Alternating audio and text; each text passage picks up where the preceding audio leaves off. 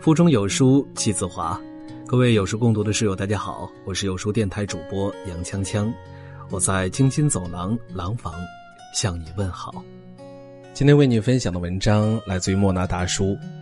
任达华遇刺十九天后，不是原谅你，而是算了吧。生活一切如意的时候，谁都是好人，可最考验人品性的。往往不是看他春风得意时的善举，而是看他最难的时候会做怎样的人生选择。任达华遇袭事件已经过去十九天了，六十四岁，身中数刀，紧急住进重症病房。面对穷凶极恶的歹徒，任达华却选择了不追究。他的做法也让绝大部分人难以理解。换位思考一下。又有几个人会选择算了呢？在众目睽睽之下，被一个恶徒用刀追着捅，要不是他本身有武术功底，加上健身多年，否则后果不堪设想。常人的想法一定是巴不得行凶者受到加倍惩罚，但任达华只是意味深长的表示，想知道这个人背后的故事。恶人胆大。小人气大，君子量大。让人好奇的是，任达华为什么做出这样的价值选择呢？让人称奇的是，任达华超乎常人的气度和格局。面对媒体和外界，他和妻子都表示商无大事，不要大肆报道。当举办方请求做出赔偿时，他也拒绝了。整个事件没有卖惨，没有炒作。只是低调体面的处理。一个人真正的涵养，往往是在艰难的时候体现。有人失意时暴跳如雷，对身边的人冷漠相对；有人伤心时态度消沉，恨不得让所有人陪自己不开心。但有的人身负重伤，也不忘对所有人表示感谢。释放善意的背后。是任达华被爱的底气。住院的这段时间，一直都是妻子琪琪陪在他的身边。其实，任达华在受伤之后，妻子是最后一个知道丈夫受伤的消息。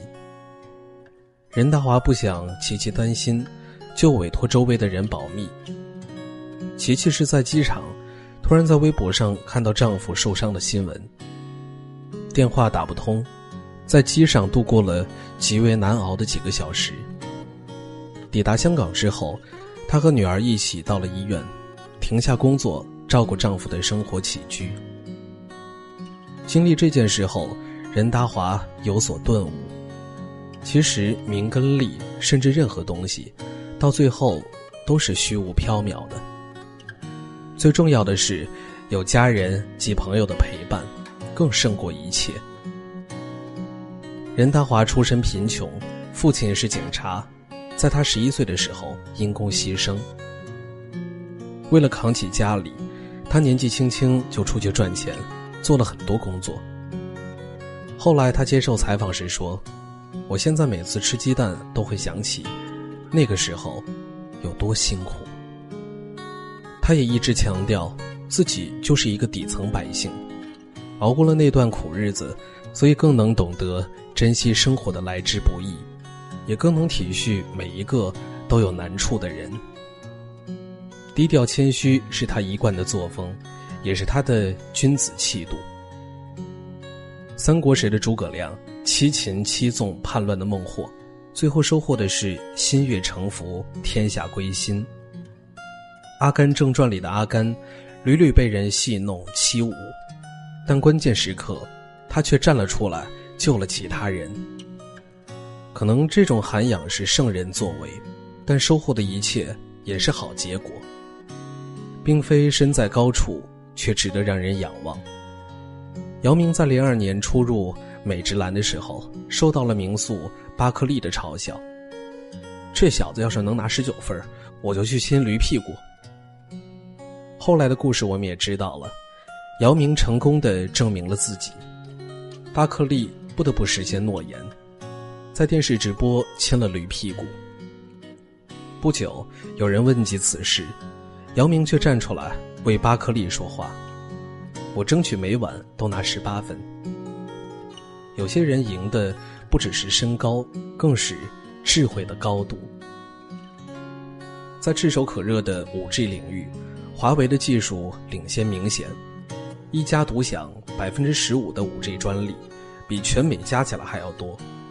但是在推广阶段却困难重重，尤其是加拿大的抵制，让任正非痛苦万分。然而，令所有人没有想到的是，华为仍然宣布，年底将发布首款针对加拿大市场的 5G 智能手机。同时承诺将为超过一千个加拿大人提供信息通讯技术培训。这个做法不禁让人为任正非的胸襟点赞。君子的格局往往是高的，待人做事也是宽厚的。就像他说的。华为的征途是星辰大海，岂能拘泥于区区小节？当任达华躺在病床上，却选择了不追究、不索赔时；当我们回顾身边，看到那些心怀赤诚、热泪盈眶的人时，我们应该庆幸，这世上还是存在着很多在发光发亮的灵魂。有人说，如果好人没有好报，我们为什么还要做好人？答案其实很简单，我们不是为了什么结果，只是坚信这是对的。当你选择成为一个好人的时候，这就是好报。这篇文章写给所有心怀善意的人，在文末点个再看，传递，让更多看到的人温暖。好了，今天的文章就为大家分享完了。在这个碎片化的时代，你有多久没有读完一本书了呢？长按扫描文末二维码，在有书公众号菜单免费领取五十二本好书，每天有主播读给你听。我是杨锵锵，我在京津走廊廊坊为你送去问候。喜欢这篇文章，走之前记得在文章末尾给我们的文章点一个再看。我们明天的同一时间不见不散。